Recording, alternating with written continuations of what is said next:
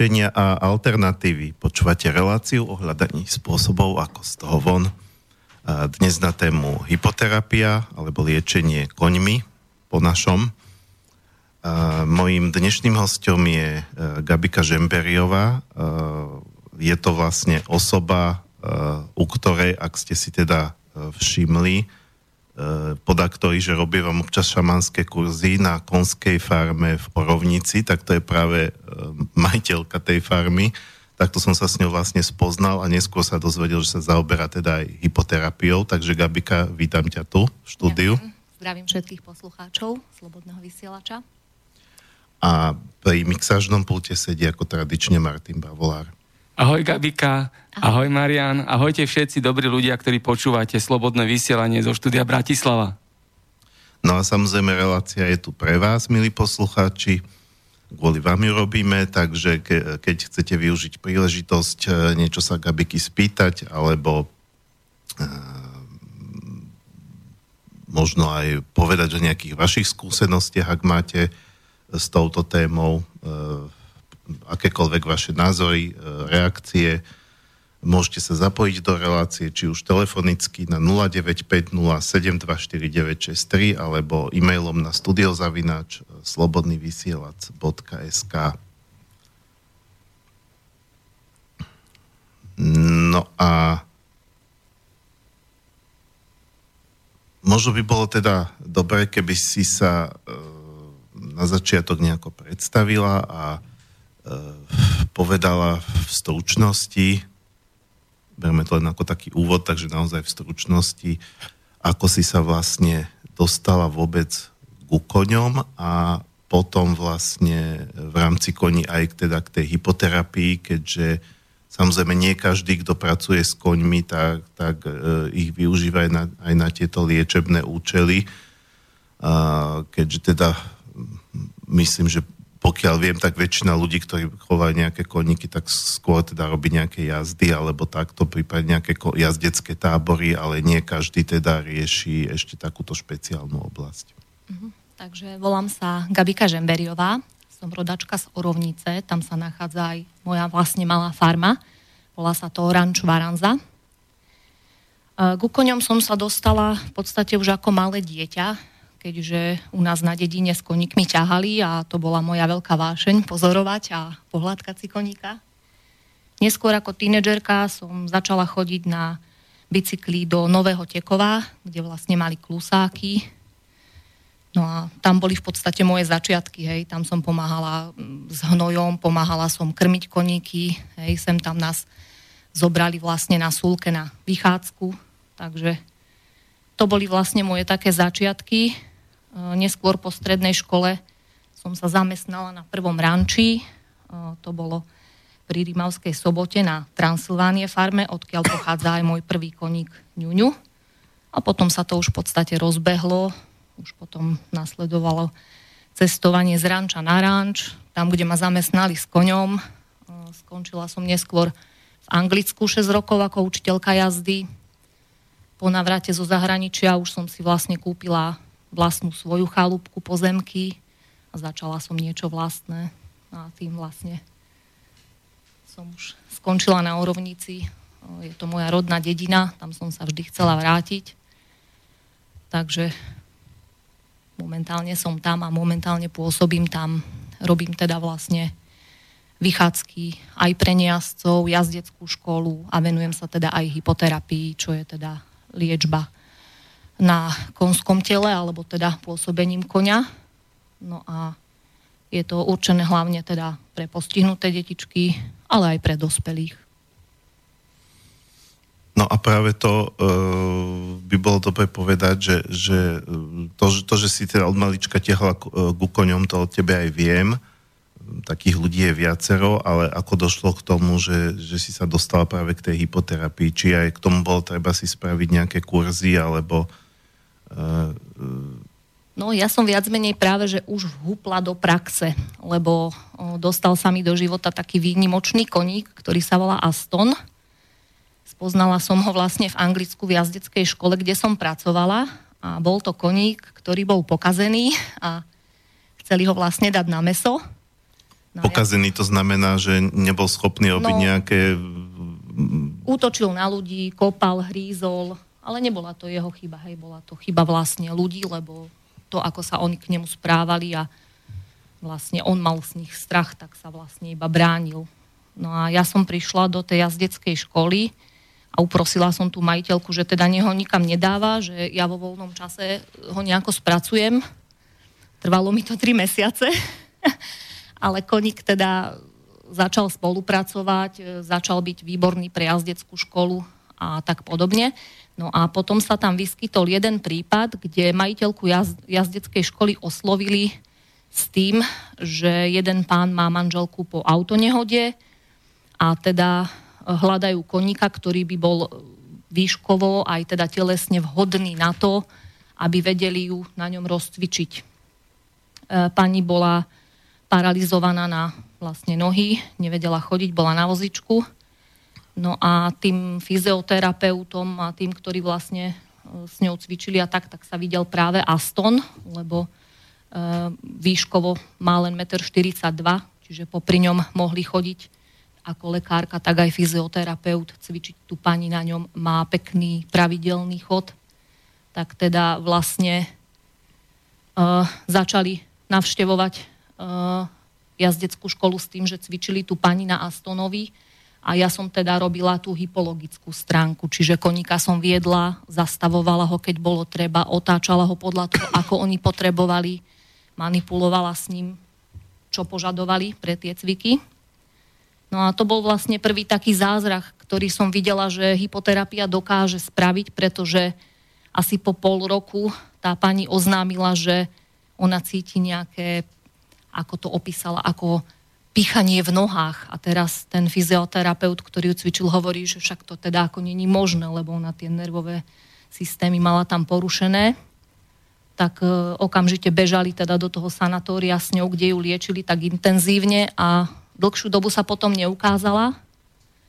A keď potom prišla zase na uh, ďalšiu tú svoju lekciu, tak to sme tam všetci plakali v dverách ako malé deti, lebo pani prišla s takým trojkolesovým vozíkom a urobila vlastne prvé tri kroky a sadla si do toho, hej, ale to bolo pre nás zázrak, že ju, ktorú sme teda videli, že ju len vykladali na toho konia, že nevedela s tými nohami absolútne vôbec pohnúť a ona urobila tri kroky. To bolo pre nás tam pre všetkých úplný zázrak.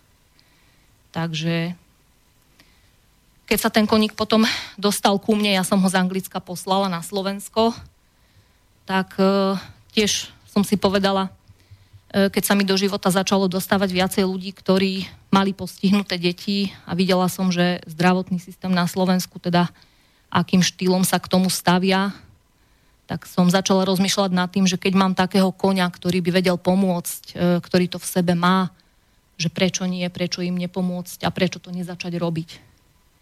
No a odštartovalo sa to vlastne tým, že prišla za mnou jednej kamarátky známa, je to pani z Novej Bani, Gabika Tencerová, ktorú pozdravujem týmto.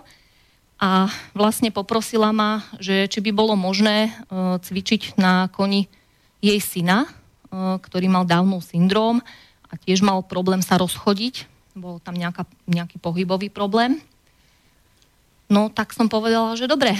No s tým teda, že e, táto milá pani si porobila aj e, hypoterapeutické kurzy a neskôr som ňou viacej aj spolupracovala, čiže e, pomáhala mi potom e, cvičiť aj tých ostatných pacientov, lebo to už keď začal, prišiel jeden pacient, potom ďalší, potom ďalší, potom ďalší, sa to trošku tak nabalilo, aby ja som sa vlastne potom mohla venovať viac tej hypologickej stránke, ale teda pochytala som všetko to, čo ona robila, doštudovala som si veľa vecí, e, čo je pre ktorú e, diagnózu vhodné, aké cvičenia, e, čo s tými deťmi robiť, takže už sa potom rozbehla celá niť.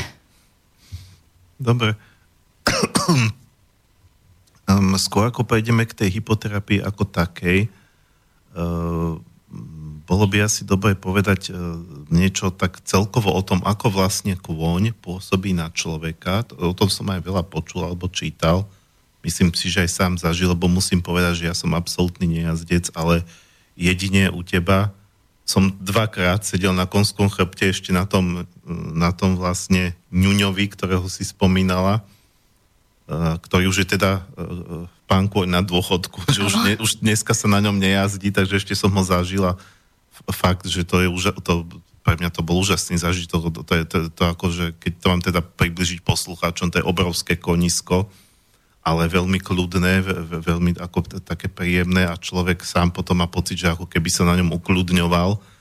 Um, ale teda samozrejme, bol som, boli to pre mňa zažitky dvakrát v živote, určite inak to vnímajú ľudia, ktorí jazdia pravidelne často, lebo to asi tak ako so všetkým, aj v tomto prípade e, to pôsobenie, keď je mu človek častejšie vystavený, tak to môže mať väčšie účinky, ale e, teda akým spôsobom vlastne e, kvoň nejako pôsobí na človeka, či už na jeho telo, alebo na, neho, na jeho psychiku, už len tým, že človek teda je, je s tým koňom v styku.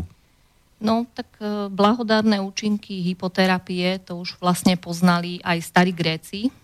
Je známa zmienka od Hippokratesa, ktorý ju odporúčal na uvoľnenie stuhnutého svalstva. A jej pôsobenie je dosť e, komplexné, pretože zasahuje to oblasť nielen rehabilitácie, ale aj psychológie alebo resocializácie. Ono totiž pri chode e, konia, keď kráča v kroku, tak sa vytvára rytmický pohyb, ktorý pôsobí na celú centrálnu nervovú sústavu človeka. Zapájajú sa tam e, reflexy pre rovnováhu alebo zlepšuje sa aj koordinácia. Ono kôň pri chode, e, vlastne v kroku, vytvára zadnými nohami pohyb, e, ktorý sa, ktorý sa prenáša na jeho telo tým štýlom, že ako keby napodoboval pohyb ľudskej panvy, pri chode, pri chôdzi. Takže aj imobilní pacienti, ktorí napríklad nedokážu chodiť, keď na tom koni sedia, ten kôň sa pohybuje a vlastne ich pánva mm, kopíruje ten pohyb a oni vlastne pánvou vytvárajú pohyb, ako keby kráčali, ako pri chôdzi. Tým sa to vlastne stimuluje, hej, aj, aj svalstvo, nervová sústava. E,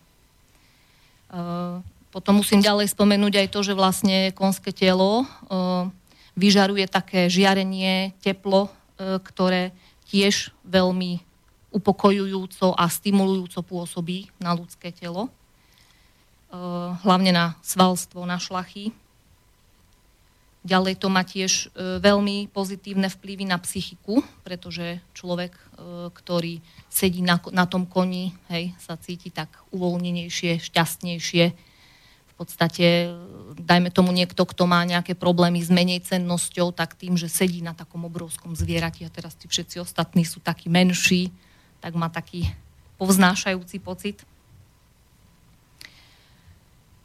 No, je to tam akože veľmi, veľmi, veľmi rôzne. Um, aj tie cvičenia, aj, aj vlastne to, čo sa potrebuje s tým koníkom robiť, je veľmi individuálne podľa potreby klienta. Hej, či sú to napríklad e, pacienti, ktorí sú s psychickými poruchami, alebo sú to pacienti s e, pohybovými. E, tam sa potom vlastne buď využíva jazdiareň, e, na ktorej sa robia rôzne cvičenia, hej, že sa ten klient na tom koni polohuje, alebo mm, sa, dajme tomu, dávajú mu robiť rôzne cvičenia, Napríklad ja dávam také, že majú vo vedierku loptičky a musia ich do, do kruhu hádzať, alebo prenášajú nejaké e, penové tyče, alebo z, ako rôzne pomôcky používam pri tom. Tam sa vlastne fantázii medze nehradzu, ne, nekladú.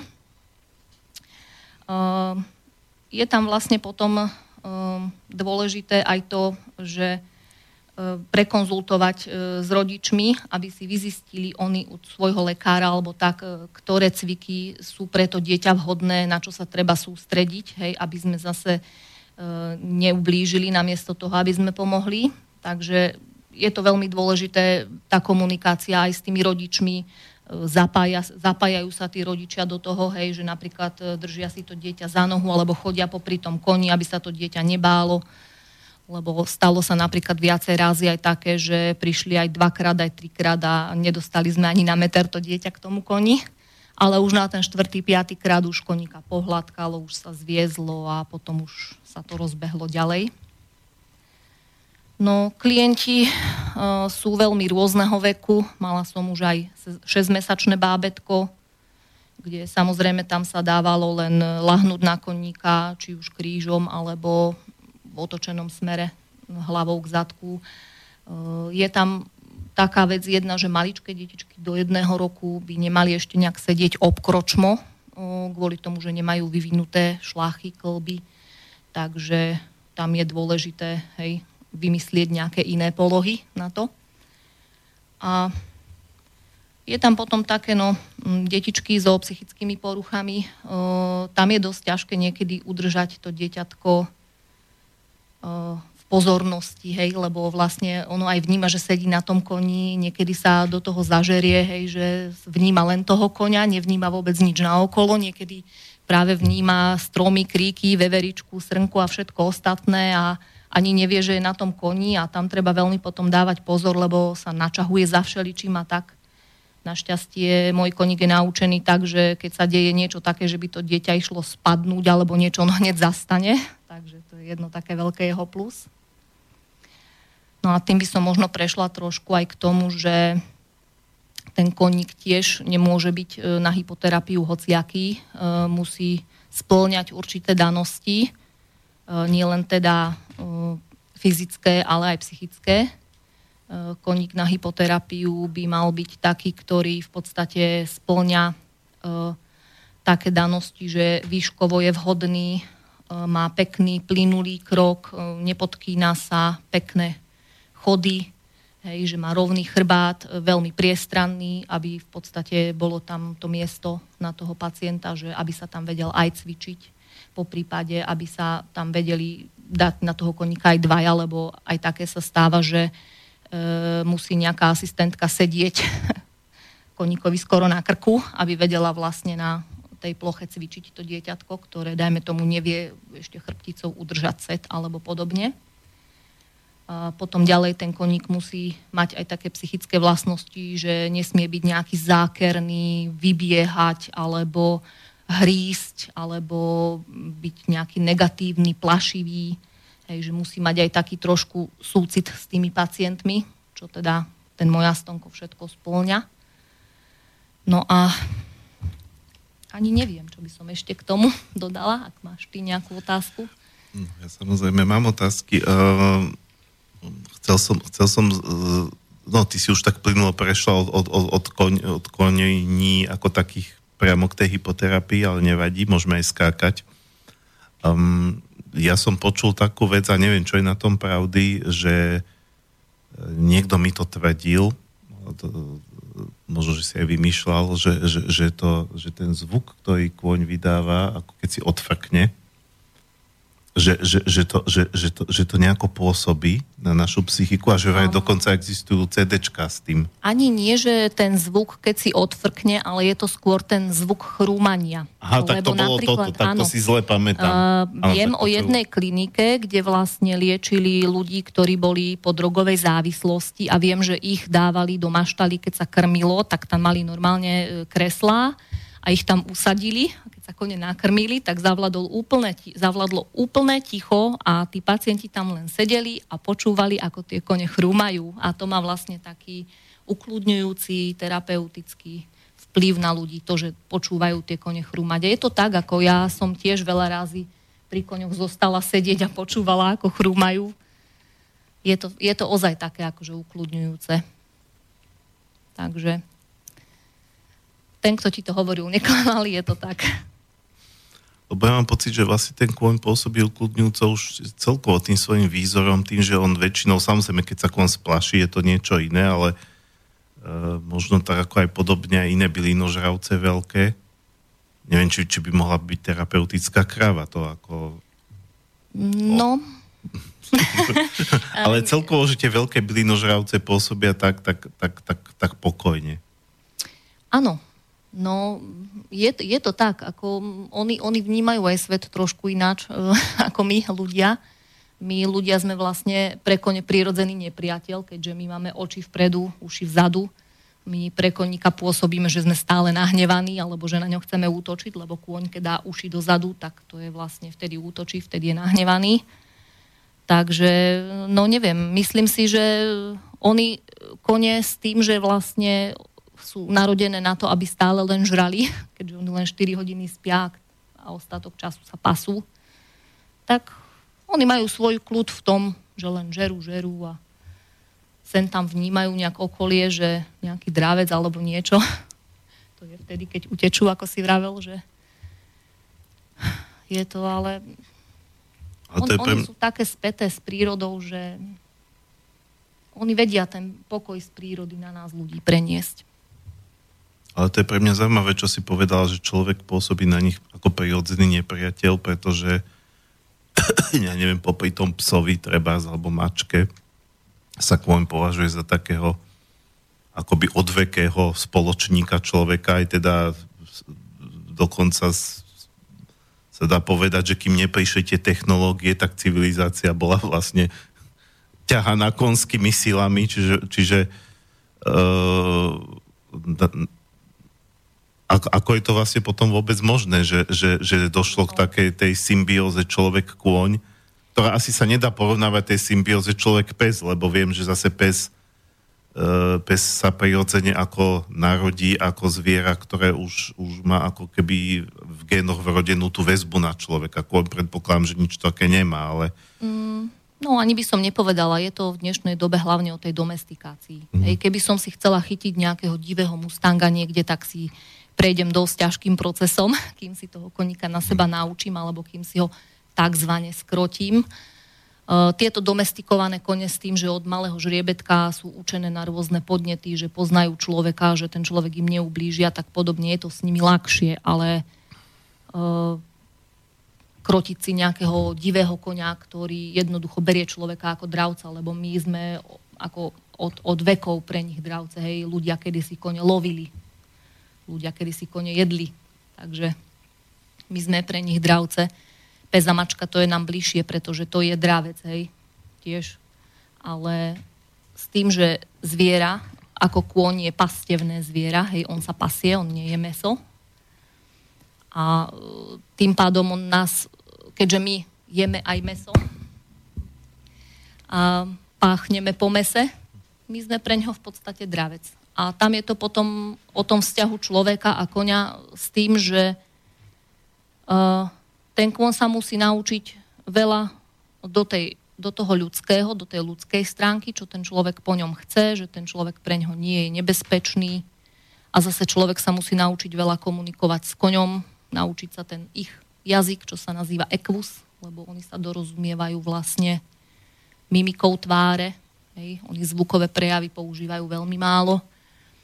U nich je to viac menej tá pozícia tela, pozícia uší, výraz tváre, čím sa oni dorozumievajú a toto sa musí človek naučiť, hej, že čo mu ten kôň hovorí, či je ten kôň na ňo nahnevaný, či má dobrú náladu, či ho niečo bolí. Hej, ten kôň dokáže človeku, ktorý dokáže rozoznať tieto znaky, povedať všetko.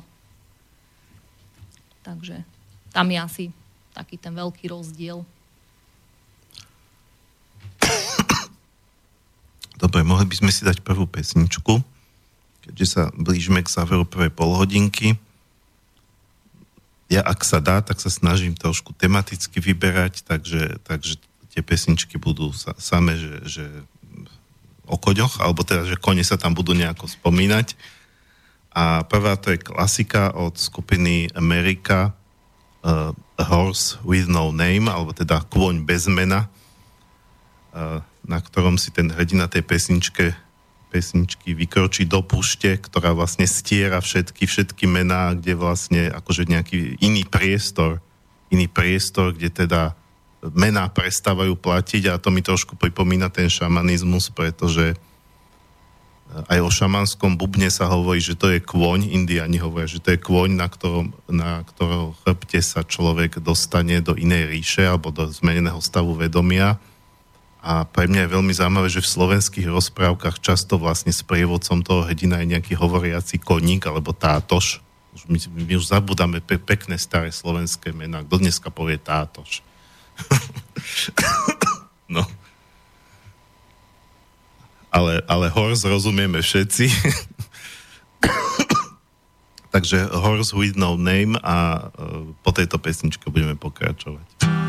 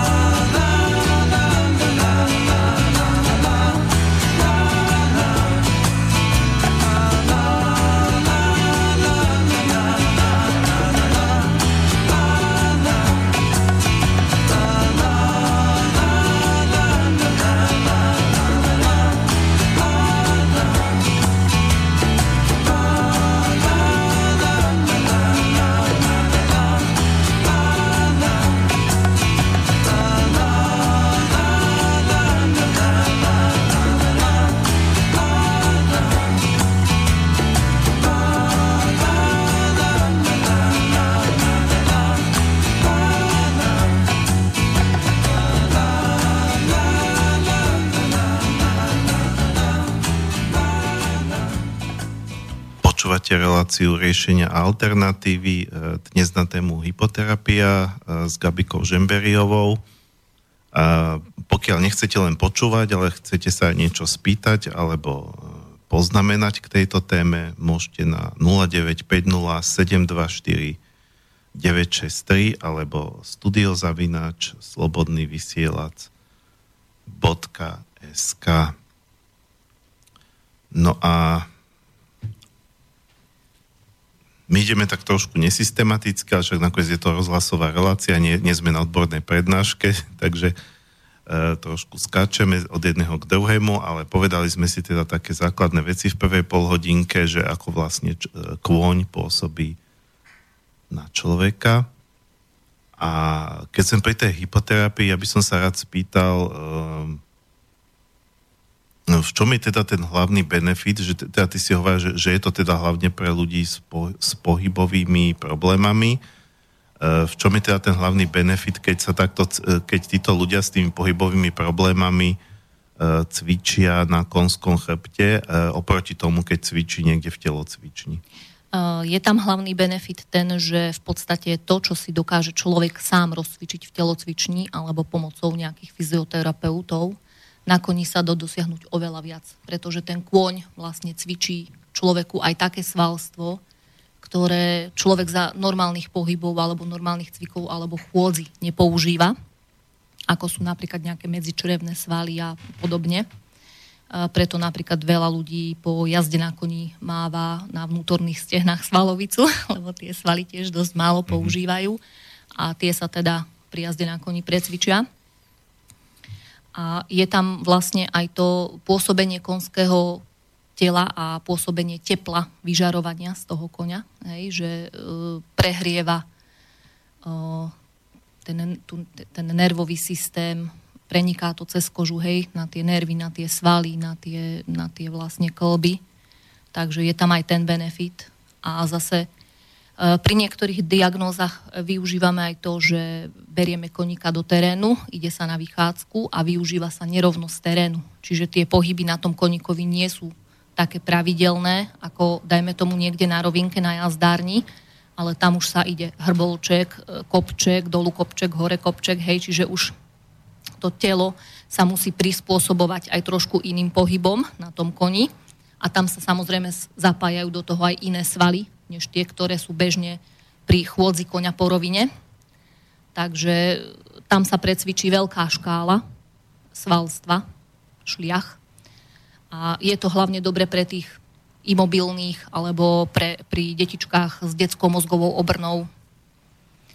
Um, ďalej potom sú to také uh, cvičenia, že uh, niektoré detičky, hlavne teda s nejakými psychickými poruchami, ktoré mávajú napríklad uh, problémy so svojou seba dôverou alebo sú také tiché, zahriaknuté, tak e, ako keby to do nich dalo taký nový život, že tie deti začnú byť živšie, začnú komunikovať, začnú sa rozprávať s inými, ten kôň im dodá takú, také sebavedomie, hej, že, že dokážu uh, oni ísť na nejakom inom zvierati, že sedia vysoko, hej, že sa dokážu otočiť. E, mala som dievčatko, ktorá sa mi normálne na koníka s tým, že s pomoci inými, s pomocou iných sa mi na ňom postavila, hej, rozpažila ruky to bolo také úplne krásne, hej, koník pekne rovno stál a teda ona celá šťastná, že ona niečo takéto dokázala. No a o, sú tam teda rôzne také, ani neviem, ako to, ako to opísať, také podnety už aj z tej samotnej komunikácie, hej, s tým koňom, že také veľké zviera, hej, sa pritúli k tomu dieťaťu, E, moje kone vedia podať pusu, hej, a teraz také dieťa, ktoré sa postaví pred takého koníka a ten koník nie, že doň prasne, hej, lebo môj veľký kvon, ten si sem tam veľ, svoju veľkosť neuvedomuje, ale ten Astonko, on podá tomu dieťaťu, hej, tak nežne pusu a to dieťa je z toho také vyjavené, že také obrovské zviera teda jemu podalo pusu, alebo že môže ho objať, alebo ho môže hladkať. Takže tá, to, to, to sebavedomie tam tak rastie. Uh-huh. Spomínala si uh, na začiatku, že pri, uh, pri kroku, keď uh-huh. ten kôň ide krokom, že teda ten jeho pohyb akoby prenáša ten prirodzený pohyb na panvu človeka, pôsobí potom nejako, pôsobia potom nejako aj tie vyššie rýchlosti, tam pokiaľ si to pamätám, je tam cval, je tam e, klus, krok, klus, klus, klus, cval a trísk, hej? Uh-huh. Či, či aj tie vyššie rýchlosti majú nejaké účinky, alebo, alebo vôbec nie, že teda keď, keď sa lieči, tak teda malo by vždy zostávať len pri tom kroku? Uh, pri niektorých diagnózach sa môže potom pokračovať uh, ďalej, že môže sa naučiť ten človek uh, klus, cval, hej, len to už je na svalovinu trošku náročnejšie, keďže je tam iný pohyb, pri kluse treba vysadať, ale pri väčšine týchto diagnóz, ktoré, s ktorými teda chodia ľudia ku, e, ku mne, tak e, je tam vhodný len ten krok, hej, lebo potrebujeme pritom len ten pohyb tých zadných nôh, e, ktorý imituje pohyb tej pánvy aby sa tam precvičovali tie určité partie, to sú hlavne takí tí imobilní ľudia, ktorí si potrebujú rozhýbať e, tie svaly alebo tie, tie partie, ktoré budú potrebovať už pri chôdzi. Hej? Lebo teda je tam predpoklad, že ten človek začne potom chodiť, že sa rozchodí, čo sa teda aj v e, niektorých prípadoch u mňa stalo.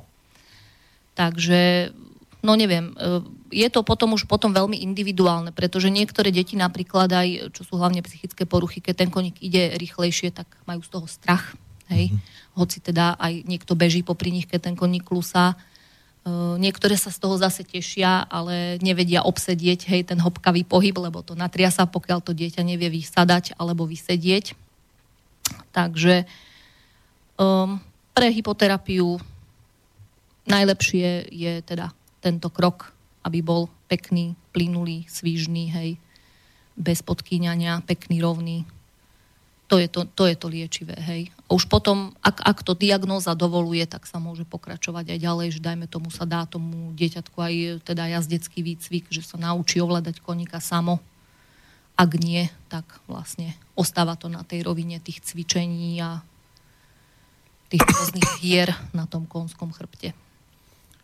No, toto je možno otázka nie na teba, ale na ministerstvo zdravotníctva, ale tak spýtam sa, alebo čo, čo ty na to povieš, že uh, ke, keď je to taká skvelá vec, že prečo to vlastne ne, nepreplácajú zdravotné poisťovne, alebo nie je to zaradené do, do normálneho systému medicíny. A zároveň by som sa spýtal, či podľa tvojich vedomostí niekde vo svete sa to treba aj prepláca, alebo je to, je to ako oficiálne uznávané ako liečebná metóda určite. Ja čo viem, v Amerike, tak tam normálne majú e, nejaké zdravotné strediska porobené normálne zmluvy s určitými rančami, kde na nejakých rančoch majú na to vyhradené kone, vyhradených cvičiteľov a tam im chodia celé autobusy, hej. E, na Slovensku neviem, či zdravotná poisťovňa niečo také prepláca. Viem, že e, majú na Slovensku niekde v Kováčovej, tuším, také koníky, ktoré využívajú vlastne v rámci tam tých rehabilitácií ale či to tam tiež prepláca zdravotná poisťovňa, netuším. Ja som toto začala robiť viac menej v rámci Charity, eh, čo sa týka eh, teda môjho ranču, pretože eh, ja veľmi dobre viem, že v akej situácii sú tí ľudia, ktorí majú tie postihnuté deti, že teda čo všetko z nich štát povyťahuje, nie že im prispeje. Takže ja sa snažím vlastne poskytnúť toho koňa keď ten kôň pomôcť môže, tak nech pomôže. Ale ako je to inde, veľmi netuším. No, ja som mal v tejto relácii aj delfinoterapeutku, ktorá otvorene hovorila, že to nie je lacná záležitosť, lebo navyše musí, delfiny na Slovensku nie sú nikde, čiže tam sa musí vycestovať. Ona tuším spomínala, že keď teda, tiež sa tam robí s postihnutými deťmi a keď treba aj s rodičmi vycestujú, že to, taký pobyt, povedzme, neviem, či týždeň, 10 dní, alebo koľko aj 2000 eur môže vysť. A, a potom, že oni to väčšinou riešia tak, že zhanejú sponzorov. Takže e, toto asi, keď hovoríš, že, že ty to berieš ako charitu, no tak No dá sa aj tak, len potom, ano, potom sa z toho e, asi nedá žiť. To je potom rozdiel asi aj v tom, že oni v tom delfináriu to určite nerobia v takom maličkom meritku ako ja, že ja mám mm. fakt naozaj mm-hmm. niekoľko povyberaných ľudí, pretože No máš toho ja konia len na, jedného, áno, ako ja si spomínala, teda, že vlastne... A som na to sama, hej, hej. takže ja to nerobím v nejakom veľkom meritku tiež, ako že by mi tam chodili autobusy, lebo to by som nezvládla ani ani kôň. On už napríklad, e, keď mám nejaké dve detičky e, po sebe, e, ktoré sú tak, s takými špecifickejšími požiadavkami, tak ten koník už sám dáva najavo, že už ho teda vycicali, že ho vytiahli z energie, takže niekedy aj tie dve hypoterapie po sebe sú preňho dosť za deň. Takže keby som toho mala nejako veľmi veľa, tak jednoducho to by sme nezvládli. No toto si mi hovoril, aj keď som bol naposledy na Orovnici, že, že teda ten Aston, on aj tým, že, že robí takúto náročnú činnosť, takže na svoj vek je nejaký tak trošku už ako opotrebovaný no. viac ako bežný kôň v jeho veku. Uh, tak e, to už možno trošku zachádzame do takej oblasti, ako to povedať, že uh, už, už, už mimo takú tú tvrdomateriálnu oblasť, ale uh, viem, že ľudia napríklad, ktorí majú mačky, tak to, tak, tak to hovoria a ja som hlboko presvedčený, že je to, že je to tak, že teba zmačka vie vysať z človeka negatívnu energiu a ona spontánne sa mu tam, kde má v tele nejaké napätie alebo niečo nezdravé, tak ona sa mu tam vlastne usalaší a začne mu tam pra, priazť a takto. Uh, čiže dá sa povedať, že ten kôň ťahá z človeka negatívnu energiu alebo niečo takéto? Mm, neviem, či zrovna negatívnu energiu, ale on zo seba vydáva neskutočne veľa síly a neskutočne veľa do toho dáva, že vlastne jednak musí spolupracovať, jednak sa musí sústrediť, jednak aj to jeho vyžarovanie ten pacient tiež príjma od neho, takže tým ho tiež ako keby vyciciava z tej energie. Um, je, to, je, to, je to tam také, no... Ten koník e, v podstate nerobí len hypoterapiu. On, on celý život e, pracoval aj ako v jazdeckej škole, ako ako učiteľ. V podstate on naučil veľa ľudí jazdiť. On už pôsobil v jazdeckej škole aj v Anglicku, kde tam to teda bolo veľmi náročné, pretože tam niekedy tam behával aj 6 hodín denne, čo už bolo fakt do plaču pre mňa, lebo to ostatné koníky mali porozdeľované tie lekcie, takže mali medzi tým aj hodinku oddych. Ale Astonka ako keby tam chceli zodrať za to, že ho dlhšie nemohla asi používať tá majiteľka, tak sa to snažila nejak dobehnúť. A teda on si tam svoje odžil. Tak ja som veľmi rada, že on je teraz tu na Slovensku a má tu vlastne tú svoju prírodu a tie dobré energie a kľud a ešte stále zo seba vie veľa dať. Uh-huh. Uh, uh, dokáže ten kôň uh, rozlíšiť alebo odlíšiť, že teraz je na mne bežný jazdec a teraz je na mne niekto postihnutý? Áno, áno určite. Áno, určite. Že on sa aj inak začne správať podľa áno. toho? Áno, on si ťa hneď prečíta. Ty ešte ideš iba minútu na ňom a on už vie, že či ty vieš jazdiť alebo nevie. A keď zistí, že ty nevieš jazdiť, tak sa ti bude snažiť obhrízať kríky a snažiť sa pásť a tak podobne. Ale to ja vždycky pred jazdou dám ľuďom inštrukciu, čomu dovoliť, čomu nedovoliť. A jednoducho, keď mu ten človek naznačí, že, že nie, tak ten koník ide spolahlivo pekne.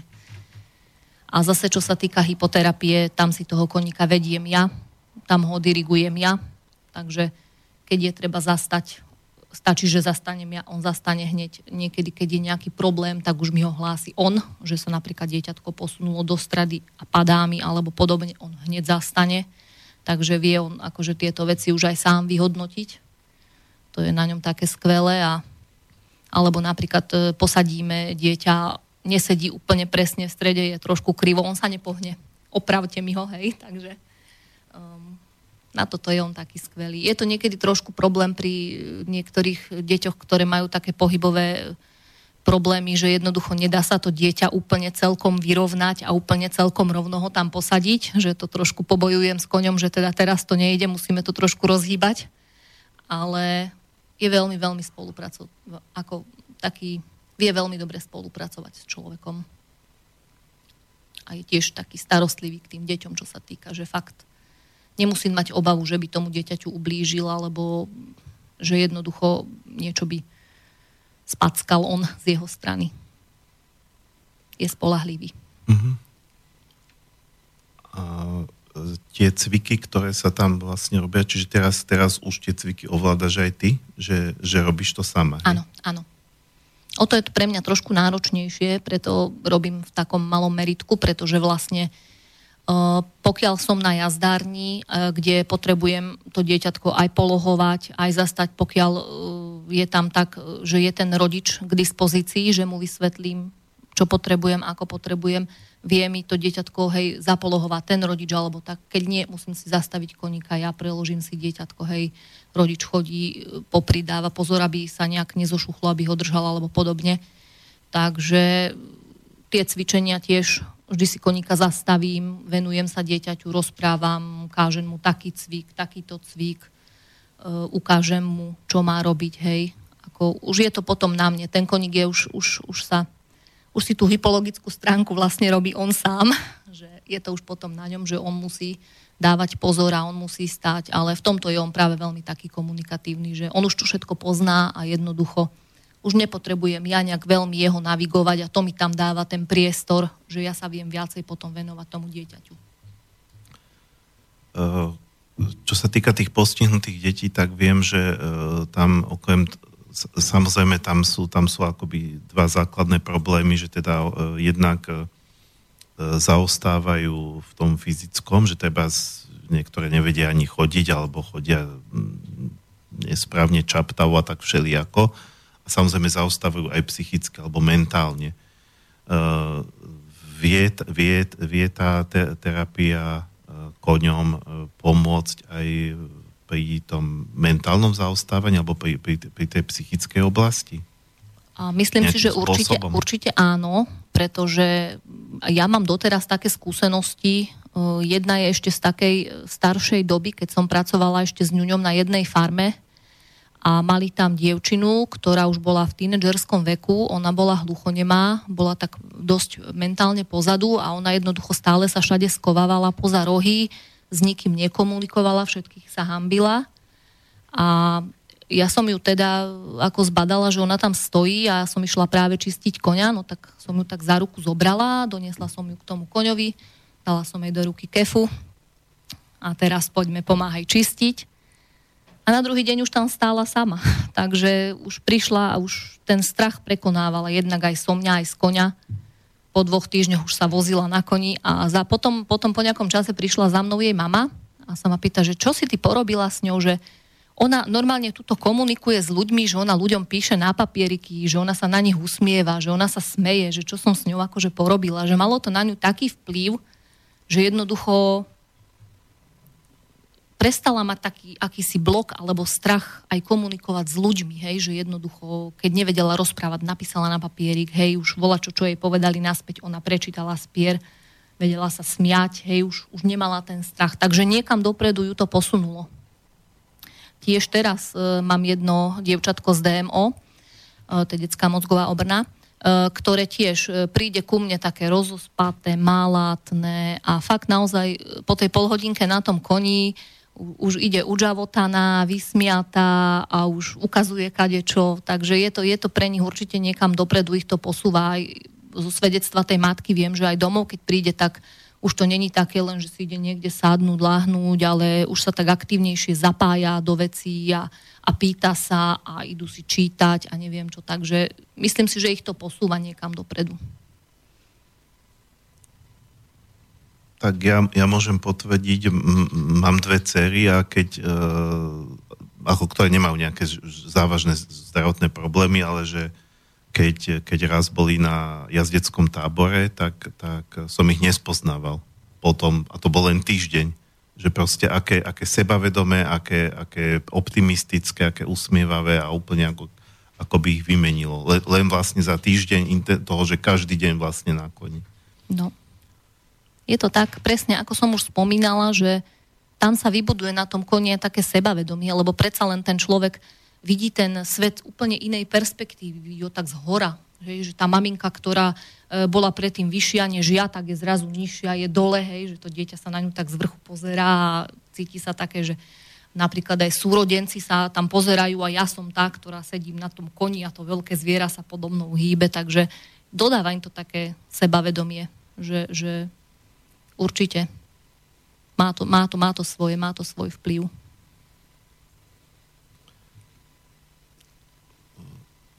A neviem teda, že či te, teraz sa nepýtam len v zmysle toho, že a tvojich skúseností, ale tak predpokladám, že máš okolo toho niečo naštudované alebo máš nejaký prehľad, že ako je to vo svete. Uh, používa sa, používa sa hypoterapia aj povedzme pri iných diagnózach ako tých, ktoré súvisia s pohybovým aparátom? Um, áno, tam sú hej tieto k, e, psychické, napríklad autizmus, Downov syndrom, um, sú tam aj rôzne, napríklad e, nejaká debilita a podobne. E, pri niektorých diagnózach mm, je ťažko povedať, aký účinok to mať bude, alebo či to vôbec nejaký účinok mať bude. To už záleží na tom, akom stupni sa to dieťa alebo ten človek nachádza ale vo väčšine prípadov je to teda také dosť pozitívne, hej, že to tie deti alebo tých ľudí niekam posunie, že nechcem povedať, že by sa nejak začali hej, z tej svojej diagnózy liečiť, ale um, už ten posun dopredu, hej, že s tým, že začnú lepšie komunikovať, hej, že vnímajú ten svet trošku ináč.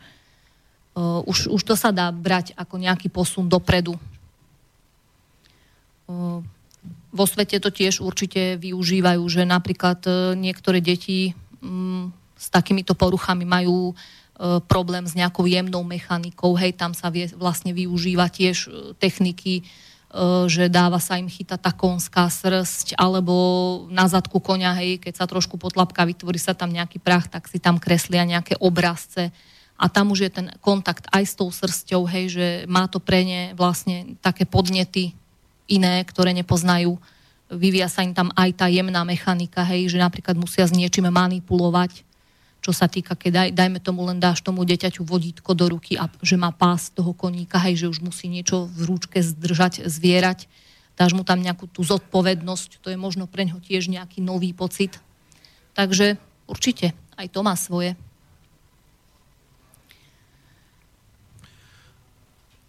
No, Hej, to je vlastne ďalšia vec, to som si, to som si všimol, že, že vlastne tie deti, keď, keď sa učia jazdiť, tak sa zároveň učia starať o toho konia. Že minimálne teda ako si ho nejako vyčesať, alebo, alebo kopytá mu vyčistiť, alebo takéto veci. Áno. Čiže, čiže má to ešte aj tento ako keby taký vedľajší efekt, že, že, že, že teda učia sa nejaké zodpovednosti, čo asi, čo asi akékoľvek zvieratko, pokiaľ vlastne um, ho majú. Tak. Uh, uh, dobre, ja by som dal teraz e, ďalšiu pesničku, aby, aby sme uh, neotvárali uh, nejakú, nejaký ďalší okruh, uh, lebo to, to, by, to by zase bolo na dlhšie. Tak uh, tá druhá je takisto konská, e, je to od, možno už, už trošku menej známe na rozdiel tej Ameriky. E, pre mňa je to taká chuťovka, ktorú som svojho času objavil. E, interpretka sa volá Joy Hario, alebo neviem presne, ako sa to číta. Je to vlastne americká indiánka, teda ako jedna z tých ešte existujúcich pôvodných severoamerických indianov, čo sú. Ona je vlastne skôr poetka, ktorá ako keby recituje do hudby a tie témy jej básni vlastne vychádzajú z tej indianskej tradície. Uh, skladba sa volá uh, She had some horses, alebo mala nejaké kone. A je to také ako už uh, také spirituálne. Tie kone sú tam isté symboly. Vlastne celá pesnička je o tom, že vymenuje, že aké všetky kone mala.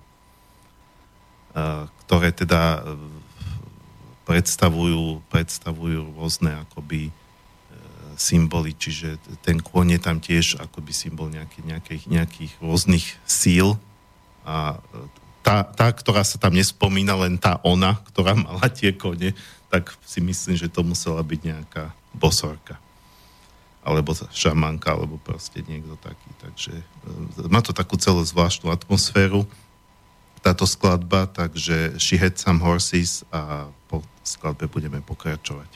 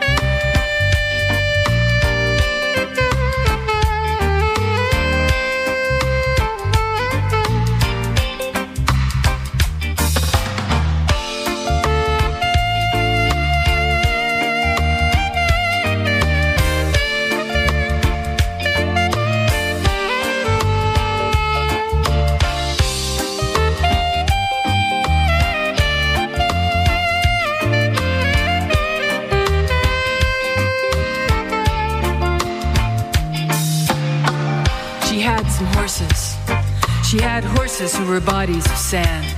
She had horses who were maps drawn of blood. She had horses who were skins of ocean water. She had horses who were the blue air of sky.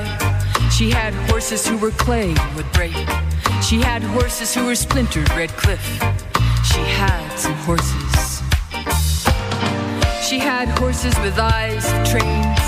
She had horses with full brown thighs. She had horses who laughed too much. She had horses who threw rocks at glass houses. She had horses who licked razor blades. She had some horses.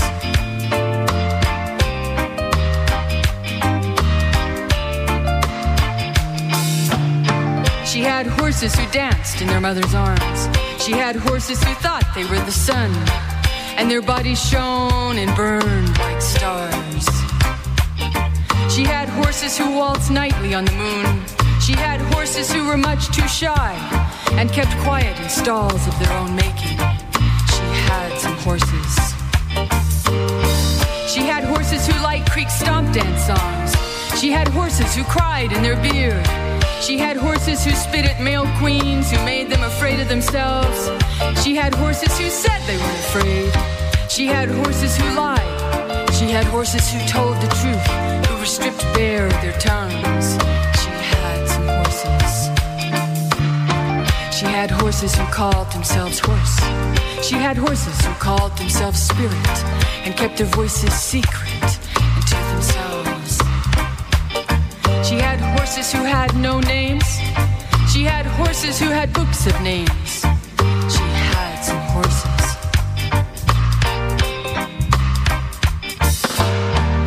She had horses who whispered in the dark, who were afraid to speak. She had horses who screamed out of fear of the silence, who carried knives to protect themselves from ghosts. She had horses who waited for destruction. She had horses who waited for resurrection. She had some horses. She had horses who got down on their knees for any savior. She had horses who thought their high price had saved them.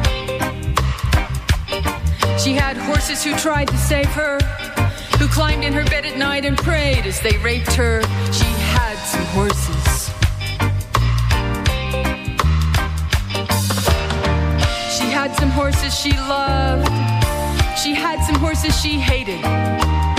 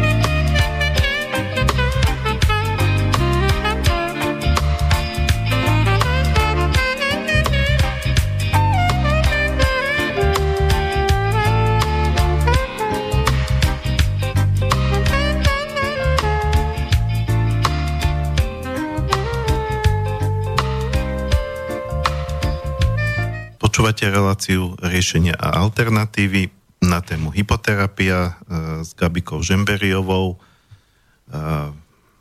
a pokiaľ teda nechcete len počúvať, ale sa aj zapájať, môžete na 0950724963 alebo e-mailom na studiozavináč slobodnyvysielac.sk a máme tu prvú otázku na maili. Áno, do štúdia nám napísala Martina, posluchačka Martina. A takáto je otázka. Dobrý deň, prajem. Chcela by som vedieť, koľko taká jedna jazda trvá a koľko to stojí a či trebárs to prepláca aj zdravotná poisťovňa. Proste, keď už niekto na také niečo chce absolvovať, koľko má z prasiatka vytiahnuť? Aha, no takže no, u mňa trvá lekcia 30 minút, e, niekde sú 20 minútovky, keďže tie 20 minútovky sa odporúčajú. E, je to individuálne, lebo niek- niekedy si vlastne niekedy to dieťatko tých 30 minút na koníkovi ani nevydrží, takže sú aj niekedy u mňa kratšie, ale ja sa vždy snažím tých 30 minút dať. Čo sa týka ceny, tak neviem, ako to je inde, lebo také niektoré akreditované stajne a tak viem, že berú 15-25 eur za lekciu. Je to ako kde. Ja keďže to robím v rámci z mojej strany Charity, tak e, ja si v podstate beriem len pre koníka za seno a s tým pádom je to vlastne e, tak, že ja to robím aj v takom menšom meritku. Nerobím to nejako návalovo, že veľa, veľa, veľa ľudí. Takže aby som to zvládala ja aj koník. Ale hovorím teda, niekde v tých akreditovaných stajniach alebo takých, tak sa tie ceny pohybujú tak okolo do tých 25 eur, možno niekde menej, možno viac. Ale u mňa teda je to taká tá charitatívna cena. A poisťovňa to neprepláca? Mm, myslím si, že asi nie. Myslím si, že asi nie. Neviem, ono by bolo dobre Ja ty si sama hovorila, že nevieš teba z tej Kováčovej, či, či, či keď, je niekto, keď je niekto na liečení v Kováčovej, hej. že či si to musí doplatiť, alebo či to má akoby v cene, to, ale, že ale toto ty nevieš. Nie. Lebo vlastne tam potom, keby sa to chcelo nejak žiadať uh, už takýmito veľmi oficiálnymi cestami, tak tam musia byť urobené fakt naozaj tie všetky možné akreditácie, akreditovaná fyzioterapeutka a vlastne všetci tí pomocníci pri tom koni a hypoterapeut a neviem čo všetko. Uh, myslím, že aj koník tam musí prejsť potom nejakými skúškami a to je už potom veľmi, veľmi náročné na čas, na financie a to jednoducho ja nemám také možnosti, aby som ja takýmto niečím prešla. Aby bolo jasno, my sme, e, my sme sa vlastne s Gabikou o tomto bavili, že teda príde ako host do štúdia nie preto, že by potrebovala naháňať e, klientov, lebo sama hovoríš teda, že ty, ty vlastne to robíš všetko v jednej osobe, máš nejako, si limitovaná svojim vlastným časom, svojimi vlastnými možnosťami a máš nejaký okruh klientov, pre ktorých toto robíš, takže tu išlo o to vás, tu ide o to ako tvoja motivácia, že si sem prišla, bola to spropagovať ako metódu a nie, nie, nie je teda s tým zámerom, že aby sa, tu, aby sa tu teraz medzi poslucháčmi našli nejakí ďalší, ale tak zase keby niekto veľmi chcel, tak si hovorí, že si ťa nájde. Áno. Me, meno, meno viete, pos, milí poslucháči, je to Orovnica pri Novej Bani, ale ani, sme sa dlho, že nebudeme ani hovoriť kontakty aby to zase, aby sa, si sa nedostal do takej nepríjemnej situácie, že teraz sa to budú ľudia vyvolávať a ty jednoducho nebudeš stíhať uh, akoby, akoby uh, sa im venovať potom. Dobre, čiže my sme si zhruba povedali, ako to, ako to celé funguje doteraz v tej prvej hodine tejto relácie. Sme ako sa, uh, ideme teraz ako sa povie z kopca, sme v druhej polovici. A možno by bolo dobré sa, eh, aby sme to trošku tak viac plastickejšie priblížili, keby si povedala o nejakých eh, svojich konkrétnych skúsenostiach, eh, ako, ako, to, ako to teda pomohlo nejakým ľuďom. Ty si mi vlastne predtým hovorila, keď som bol naposledy na Orovnici, že, že, že, že to dosť pripisuješ tomu, že, že práve sa ti podarilo dostať k takému koňovi, ako je ten Aston, že teda e, aj to, aj to asi teda záleží od toho, že, že e, do akej miery sa podarí pomôcť tomu človeku aj, tak, aj, aj v takých prípadoch, ktoré vyzerajú úplne beznádejne, e, záleží aj od toho koňa ako takého, že či teda on má nejaké, má to ako nejaký dar daný. Áno tam sa nejedná vlastne len o tie pohybové danosti, ale aj o to vyžarovanie toho koníka. Lebo napríklad e, mne sa stalo aj také, že po dvoch e, hypoterapiách po sebe už Astonko teda začínal dávať vedieť, že už teda je tam nejaká únava, že on už teda akože e, ďalej nejak nevládze, tak som ho vymenila. Ešte poslednú jednu hypoterapiu som urobila na mojej kobylke Mimi, ktorú mám. A teda bolo to tam značne, teda ona je telovo dosť príbuzná, je kúsok vyššia od neho. ale už tá spenka je tam tvrdšia, už ten chod není taký meký, hej, je ten chrbatík vyššie, není taký rovný, ona je taká trošku buclatejšia, ale uh, už, sú tam, už sú tam aj tie fyziologi- také tie fyzické rozdiely a takisto aj tie psychické, hej, že ona není taká mm, tým voči tým deťom ústretová, že by im tú dobrú energiu tak akože veľmi púšťala, alebo tak. Ona pustí, ale v oveľa menšej miere ako Aston a ona nemá s tými deťmi až takú trpezlivosť ako Aston, hej, že tam napríklad uh, od nej nemôžem očakávať, že keby mi to dieťatko padalo na stranu alebo tak, že ona mi zastane, hej, tam už musím dávať ten pozor ja. Uh, ona sa veľmi snaží výsť v ústretí, urobiť všetko, ale je tam citeľné aj to, že tie deti napríklad na nej sa necítia tak, ako sa cítia na Astonovi. Hej, že tie deti ako keby nemali s nej ten pocit, alebo taký istý pocit, ako majú na tom Astonovi. Hej, že je tam citeľný aj viditeľný ten rozdiel. Takže je to aj o tom, že ten koník ako keby musel byť na to narodený. Ja som videla teda aj v televízii, aj na internete, že fakt robili tí ľudia hypoterapiu na rôznych koňoch, mali na, tam na to urobeného ťažného koňa, hej.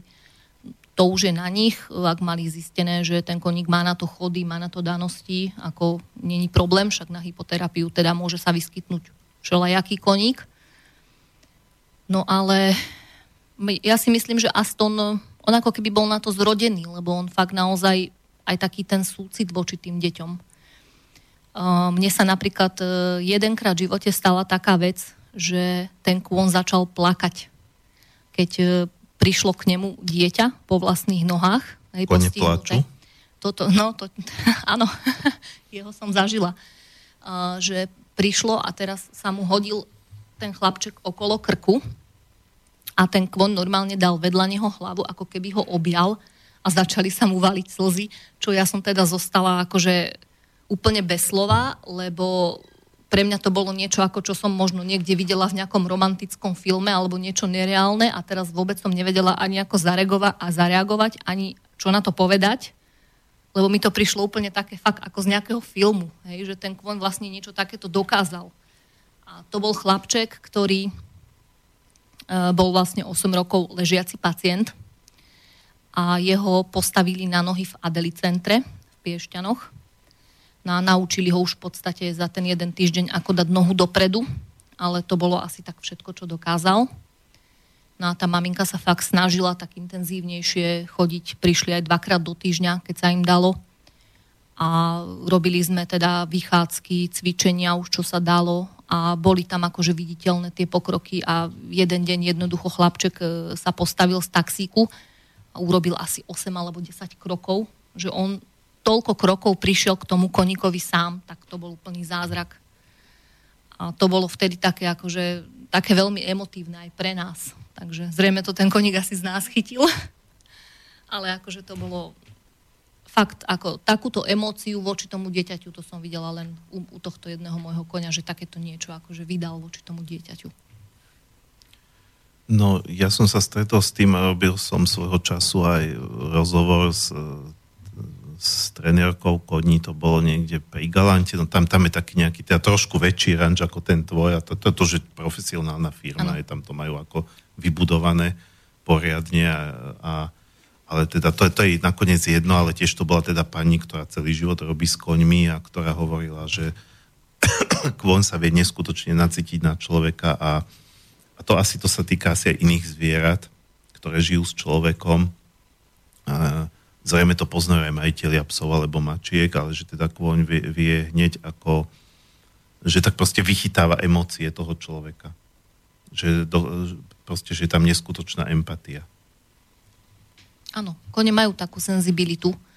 Vychádza to z ich podstaty, pretože napríklad keď si zoberieš nejaké stádo, kde máš 100 kusov a na jednej strane sa nejaký koník splaší, že tam vyskočí nejaký dravec, tak na opačnej strane stáda ten začne utekať, hej, pretože cez nich ten pocit, alebo no, pocit, prebehne to cez nich ako taký blesk, hej, že jednoducho oni si tú informáciu tak rýchlo predajú že na jednej strane stáda sa koník zlakne a na druhej strane začne utekať. Takže uh, oni vedia aj z človeka veľmi dobre vyčítať. Ty ešte len kráčaš od domu vlastne k ním.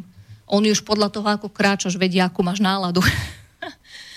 že jednoducho s tým, že aj počujú lepšie ako my, oni počujú 6 krát viac ako my a jednoducho oni nás vnímajú úplne ináč. E, podľa toho, aký máš pohyb tela, či si sklesnutý, veselý, či sa usmieváš, či máš vrázky, alebo si nejaký unavený. Ten kôň sa na teba pozrie a vie. Lebo oni tak medzi sebou komunikujú, oni vedia čítať mimiku tváre. Sam, ako svoju medzi sebou konskú, ale už aj tú našu ľudskú, keď s nami sú prinútení dlhodobo žiť. Takže oni už sa na nás nejak naučili, napojili a jednoducho vedia nás čítať. Ako oni asi vnímajú e, to, že e, teda ten, ten malý tvor s výzorom dravca e, sa vezme a vytrepe sa im na chrbát a, a nutí ich do nejakého pohybu, keď si hovoria, že vlastne pre ňoho je prirodzené vlastne celý deň sa len niekde popásať a, a nie je tam voziť na vlastnom chrbte nejakého iného tvora. No tak zase to je také trošku no, že do akej miery je to pre nich, asi, asi, asi preto zviera biologicky to nie je prirodzené nosiť niekoho na chrbte. No tuto už zase by som povedala, že je to trošku rozdielne, či máme koníka nejakého z divej prírody divého, lebo tento vníma úplne ináč ako nejaký koník, ktorý je domestikovaný a s tými ľuďmi vyrastal od malička. Že v podstate koník, ktorý sa narodil už pri ľuďoch a je zvyknutý od maličkého malička, že nejaký človek tu chodí a má hladká, má objíma, že vidí ho v podstate nad sebou, hej, nad svojim chrbtom, tak je to pre ňoho iné ako nejaký koník z divej prírody, ktorý vlastne, keď vidí prvý raz človeka nad sebou, nad svojou hlavou alebo na svojom chrbte, tak to berie ako, že hú, napadol ma dravec, rýchlo bežme preč. Snaží sa toho človeka zbaviť, hej, zhodiť ho. To je normálne aj pri mladých koňoch, aj domestikovaných, že keď sa obsedlávajú vlastne, tak hádžu zadkom, snažia sa zbaviť toho človeka.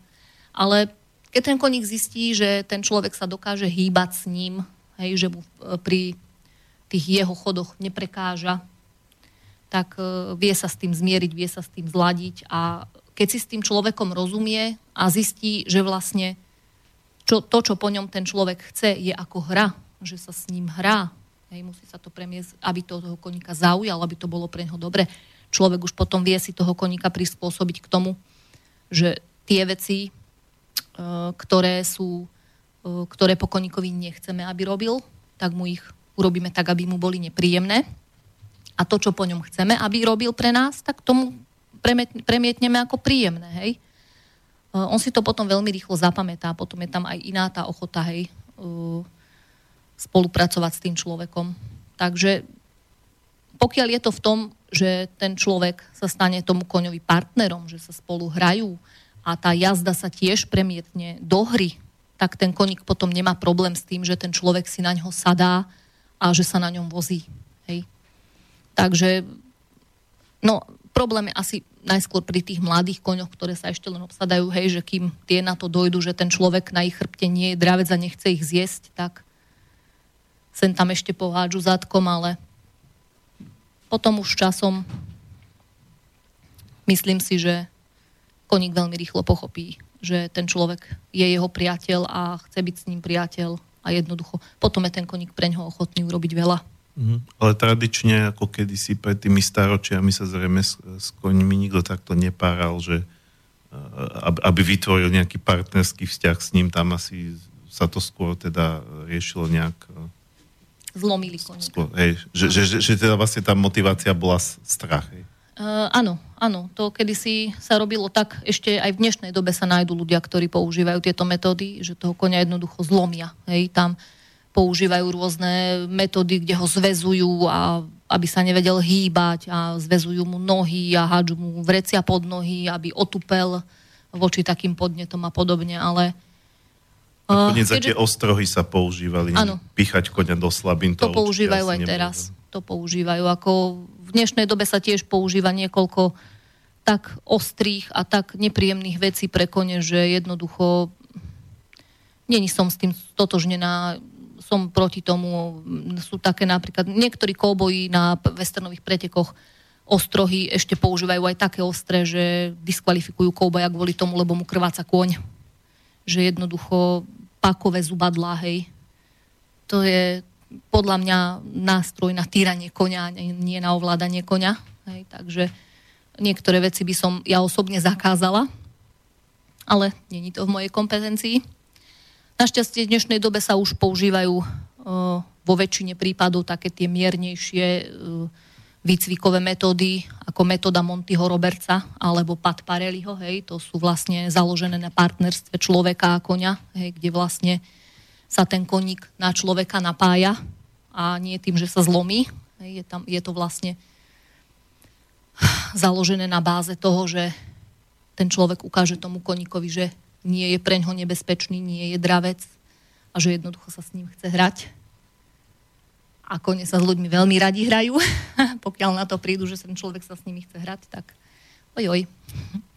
Tak ako, sa, ako sa dá hrať s koňom? Asi sa mu nehádže loptička ako psovi. Á, dá sa mu hádzať loptička, bude s ňou hrať futbal. Nosiť ju nebude. Nehádzať mu bundy, tie zvyknú skončiť na strome. Um, ale tak s koňom sa dá hrať všelijako, akože rôzne naháňačky, stávanie na zadné proti sebe a podobné veci dávať mu nejaké úlohy, prebehni cez kavalety, prejdi okolo súdu, alebo poslať ho tam, alebo hen tam, akože dá sa všeličo vymyslieť. Uh-huh. Uh, už keď sme teda pri tom pri týchto spôsoboch ako správa, správania sa voči koňovi, ako teda čo, čo, čo je možno také etické alebo neetické, tak uh, Ehm, mne teraz napadla jedna vec a možno by to bolo dobre povedať aj, aj voči tým ľuďom, ktorí možno uvažujú o tom, že by si nejakého koníka zadovážili. O tomto sme sa tiež bavili naposledy, keď, ke, keď som bol u teba, že, že, že, že niektorí ľudia akože chcú mať konia, povedzme, že majú aj nejaký pozemok, teda, lebo jedna možnosť je, že pozemok nemám a niekde si ho ustajním, niekde, kde sa inde chovajú konia, ale že chcú ho mať takže si nie všetci uvedomujú, že on je vlastne spoločenské alebo stádové zviera a že ho tam vlastne nechávajú povedzme celé dni samého niekde na ohradenej lúke a že vlastne to zviera tým trpí. Ano. A oni sa neuvedomujú, že trpí, trebárs. Áno, je to tak. Koník je stádové zviera, potrebuje mať nejakých uh, svojich druhov pri sebe, um, keď mu to nevedia nahradiť už nejakými inými koňmi, že by bol niekde blízko iných koní tak naozaj je treba tomu koníkovi tam dať aspoň nejaké ovce alebo kozy alebo nejaké také pastevné zviera, že ten koník má aspoň ten pocit, že sú tam nejaké tie e, iné zvieratá s ním, že tam nie je sám. Pretože no, my ľudia tiež sme spoločenskí. Nás keby tiež e, niekde medzi nejaké iné zvery zavreli na neviem ako dlho a niekde by sme museli žiť v nejakej pustatine, no zvyknúť by sme si zvykli, ale nebolo by nám to asi ľahko. Takže je, je to o tom, no. Veľa ľudí si to neuvedomuje, ale tak neviem, no. Je, už to, je to už na nich, no. Je to, je to síce pekné, každé asi mladé dievča, tínedžerka sníva, že budem mať doma v záhrade koníka, ale treba si to riadne naštudovať, že čo to všetko obnáša. Lebo ja som bola tiež v tej pozícii, tiež som bola tínedžerka, ktorá si predstavovala, že bude mať doma jedného koníka, ale Veľmi rýchlo som zistila, že to nie je len tak a že ten koník musí mať tam nejakých partiakov a preto som to potom riešila tak, že som vlastne pracovala kade tade po rančoch, kde boli iné kone a koníka som si nosila so sebou a pokiaľ som bola v zahraničí, tak bol ustajnený na farme medzi ostatnými koňmi, takže vždycky som našla nejaký spôsob, aby ten koník nebol niekde sám. Keď sa bavíme o tých účinkoch, konia na človeka, ktoré sú teda pozitívne aj v prípade, že, že, že, že ja povedzme nemám nejaké ťažké diagnózy alebo vôbec nemám nejaké zdravotné diagnózy, ale určite to pôsobí na mňa zdravotne, možno aj preventívne tým, že treba zjazdím, alebo teda niekto, keď jazdí pravidelne. E, môžu byť tieto účinky lepšie, keď teda človek má toho svojho jedného konia, či už teda ho vlastní, alebo povedzme chodí stále na ten istý ranč, na tú istú farmu, stále jazdí na tom istom, keď teda sa tam vytvorí nejaká väzba? Určite. Keď je tam ten vzťah medzi tým človekom a koňom, tak ten človek už sa z toho teší, že za tým koňom ide. Hej? Že s tým koňom pôjdem po lese a že s tým koňom budem a s ním budem komunikovať a vidí tam od toho konia nejakú odozvu, hej, že ten kôň si na ňo zvykol, že ten kôň sa s ním chce hrať, že ten kôň mu, ja neviem, podáva nos, alebo ten kôň sa správa k nemu inak, ako nejaké iné kone. Takže je, je, to, je to rozdielne. Je to rozdielne, že aj v tom, že napríklad ja keď e, idem aj po prírode a dostanem sa do nejakej situácie, kde potrebujem, aby ma ten kôň podržal, že jednoducho, keď som na nejakom cudzom koni, tak neviem, ako ten kon zareaguje, čo môžem od neho čakať. Hej, tam trošku nastáva stresová situácia. Ale keď som na tom koni, ktorého mám buď svojho, alebo ho už veľmi dobre poznám, tak tam už viem predvídať, ako ten kon zareaguje, čo sa bude diať. Jednoducho, tam sa už viem viacej prispôsobiť tomu, že a čo teraz sa ide spraviť, alebo čo sa stane, než keď som na nejakom cudzom koni, ktorý môže postaviť na zadné, zhodiť ma, vytriskovať preč, hej, alebo to môže byť nejaký prípad, hej, vyskočí z kríkov diviak alebo niečo. A keď som na tom svojom koni, tak viem, čo môžem čakať, hej, že buď sa zlakne, alebo ostane stáť, alebo čo sa ide diať, tam už viem predpovedať. Čiže cítim sa na tom koni, na, ktor- na ktorom e, chodievam často, alebo ktorý je môj bezpečnejšie, hej, som s ním spätá, hej, poznám jeho chody, hej, nie je mi jeho chod nepríjemný. Napríklad ja som dlhé, dlhé roky jazdila, ale na jednom koni naučila som sa na ten chod, keď som prešla na nejakého iného konia, už mi ten chod bol nepríjemný, hej. Uh, takže myslím si, že je to, je to veľmi fajn, keď sa človek naviaže na jedného konia, jazdí si toho jedného a rozumie si s ním a jednoducho tam sú tie zážitky asi najkrajšie. Máme aj u nás e, na dedine, mám kamarátku, ktorá roky e, chodí so svojím koníkom po celom okolí a je s ním úplne spätá, je vlastne s ním zliata v jedno, hej, takže oni už keď idú po ceste, tak to nevnímaš ako, že ide kamarátka Zuzka s Nerom, pozdravujem, ale ide jedna bytosť, ktorá je zliat, zliata v jednom celku, hej, že oni dvaja si rozumejú a oni dvaja sa vedia čítať. Takže o tomto je kus. Dobre. A o tomto je, aby som aj trošku nadviazal, ďalšia pesnička, ktorú si pustíme, aby sme teda neboli stále len pri angličtine, tak e, pekná ruská ľudová pieseň. My idem na póľu s kaňom. A, a existuje v neskutočne veľa verziách, keďže je to ľudová pieseň, autorské práva má ľud, národ, tak, tak sú rôzne, kde to spieva rôzne skupiny, ženské zbory a tak ďalej. Ja som vybral verziu, kde to spieva skupina chlapov, je to tá, taká ruská kapela, ktorá sa volá Ľube. E, a spievajú to ako taký chorál bez hudobných nástrojov, len skupina mužov. A je to taká, taká naladovka, že proste i, i, ideme, my idem na polu v dvajom. A to je presne to, ako, čo mi to pripomína, že ako taká dvojbytosť oni to potom do toho samozrejme ako klasickí Rusi dávajú lásku k vlasti, od lásky k koňovi prejdú k láske k vlasti, ale tak to sú Rusi, oni sú ako strašní patrioti. Ale e, pieseň je pekná e, a, a taká ako veľmi tiež emotívna, takže pustíme si ju a po nej sa dostaneme do záverečnej časti relácie. Выйду ночью в поле с конем Ночкой темной тихо пойдем, Мы пойдем с конем по полю вдвоем, Мы пойдем с конем по полю вдвоем. Мы пойдем с конем по полю вдвоем, Мы пойдем с конем по полю вдвоем. Ночью в поле звезд благодать, В поле никого не видать, Только мы с конем по полю идем, Только мы с конем по полю идем.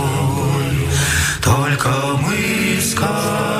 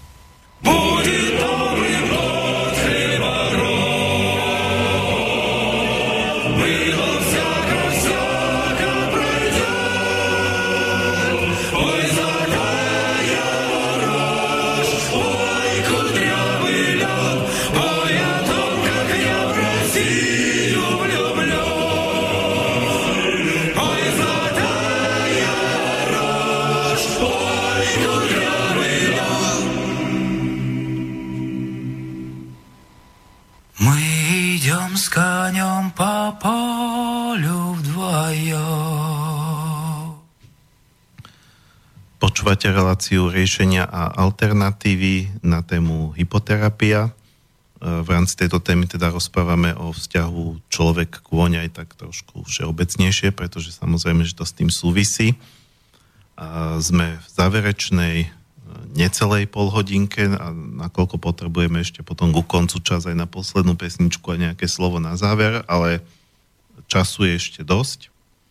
Takže stále máte príležitosť e, sa zapojiť, niečo sa spýtať alebo poznamenať, či už telefonicky na 0950724963 alebo e-mailom na studiozavináč slobodnyvysielac.sk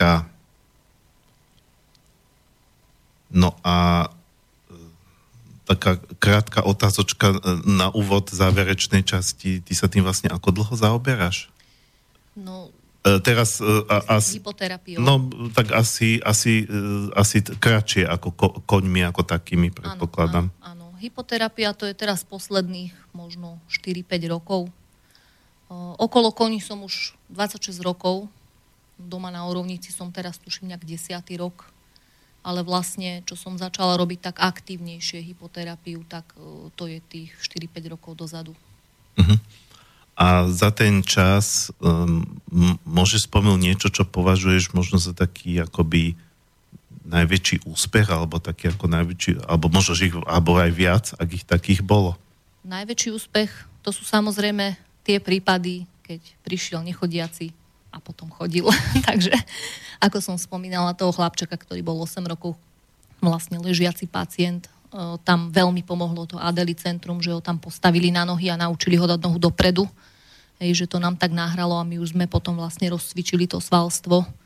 Samozrejme, že bolo to aj v spolupráci iných cvikov, iných cvičení, ktoré matka s dieťaťom prevádzala doma, ale ten kvon tam akože mal fakt nenahraditeľnú rolu v tomto, E, lebo tam vlastne z neho išiel ten pohyb, to žiarenie, e, to prehrievanie svalstva, tie cviky, takže to bola jedna taká vec, že na to som dosť taká hrdá, že teda z nechodiaceho chodiaci. Ale samozrejme, každý jeden prípad, e, kde, kde to niek, niekde to dieťa posunulo, kde mu to pomohlo, e, kde mu pomohlo lepšie chodiť, hej, kde získalo nejaké to sebavedomie, kde ho trošku naštartovali tie kone. Takže každé jedno je vlastne úspech, pokiaľ sa podarí e, to, nie, to dieťa niekam posunúť, či už je to po fyzickej alebo po psychickej stránke. E, Ale dá sa teda povedať, že toto je vlastne akoby doplnková liečba, že e, tí, tí pacienti by mali teda absolvovať aj iné nejaké veci a toto je vlastne niečo, čo to môže akoby urychliť. aj urýchliť, aj zlepšiť. Áno, to je presne, hej. Je, je to ten prípad. Samozrejme, že všetko musí byť e, aj pod dozorom lekárov, hej, takéto stavy. E, hlavne napríklad aj také stavy, ktoré sú nejaké posttraumatické, že sú nejakí po nehodách ľudia. O, takže to bol ten prípad tej pani v Anglicku. Tam to bolo akože veľmi, veľmi intenzívna liečba, nie len teda, že oni prišli dvakrát, trikrát do týždňa na toho koníka, ale ona o, bola prakticky odsťahovaná v nejakom rehabilitačnom centre, kde teda cvičili s ňou rôzne vodné terapie a neviem čo. A pre nás teda to bol zázrak už to, že teda ona začala práve na koni pociťovať, hej, tie pichavé pocity v tých nohách, že teda to teplo z toho konia a tie pohyby, tak to je to tam ako keby odblokovali, že ona práve vtedy a práve v tam, tam ako pri, pri tých pohyboch sa stalo to, že ona zrazu začala cítiť. A to bolo aj pre tých fyzioterapeutov, lebo s ňou chodili štyria ľudia, až tam chodil nejaký lekár s ňou, fyzioterapeut, nejaká cvičiteľka, sestrička, a to bolo pre nich taký impuls, že aha, už sme na dobrej ceste a oni potom už potom vlastne vedeli ďalej aj v tom centre, že čo s ňou robiť. Takže áno, je to, je to doplnková metóda. Myslím si, že, že nič by sa asi nedalo vyliečiť, keby sa len jedným smerom s niečím šlo alebo posunúť dopredu, že musí tam byť pôsobenie aj tých ostatných vecí a iných. A hi- historicky vlastne hypoterapia kedy asi začala? Tá metóda ako dlho existuje? No ja najďalej, čo viem, tak to poznali starí Gréci, lebo vlastne od Hippokratesa sú tam známe nejaké texty, kde on to vlastne odporúčal na to stuhnuté svalstvo a šlachy ako uvoľňovaciu metódu, ale tak o staršej zmienke neviem, je možné, že možno to poznali aj predtým, ale to je asi tá najstaršia, ktorú ja poznám. Ale tam sa vlastne presne nevie, že ako, ako sa to robilo, že či už mali to nejak systematicky podchytené, ako treba, že nejaké cviky na koni alebo takto. Tak pokiaľ viem, tak on asi po, on odporúčal iba jazdu na koni, hej. Uh-huh. Že v podstate, neviem, či tam oni už mali vyvinuté na to, ako my používame, že madlá, deku, ja sa snažím nejakú tenkú deku, hej, aby bol ten kontakt s koňom čo najlepší. Pokiaľ potrebujem to dieťatko lepšie fixovať, tak tam ide hrubšia deka ale my máme madla na to, hej, že niektorí robia na holom chrbte, ale niektorí napríklad rehabilitujú aj v sedle. To už fakt naozaj potom je to veľmi individuálne. Ale či v histórii už mali na to vyvinuté nejaké špeciálne sedla alebo madlá, to veru netuším. Mm-hmm. No predpokladám, že potom ako prišiel stredovek, že sa tam to zabudlo, lebo na veľa vecí sa vlastne v stredoveku zabudlo. Čiže potom, potom to niekto znovu objavil ako v tejto uh, modernej dobe? Myslím, že to ľuďom prišlo tak, ako si prirodzene. Hej, že vlastne na Slovensku napríklad sme, sme ešte po dobe komunizmu nemali toľko veľa koní, ako máme teraz. A Západ bol v tomto oveľa trošku doprečie, že v podstate oni tie kone využívali viac a určite prišli na to, že jednoducho niektoré pohyby konia alebo pre niektorých ľudí, ktorí sú pohybovo není na tom tak ako ostatní, tak e, malo blahodárne účinky.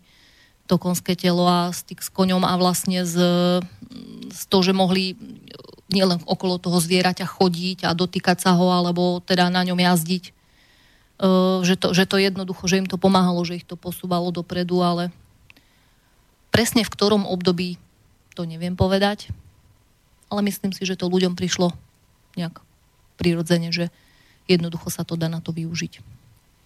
A je to teda vhodné pre, všetky, pre všetkých pacientov v akomkoľvek štádiu nejakých takýchto problémov, alebo, alebo sú nejaké prípady, keď je lepšie ako to nepoužívať? To je najlepšie diskutovať s lekárom.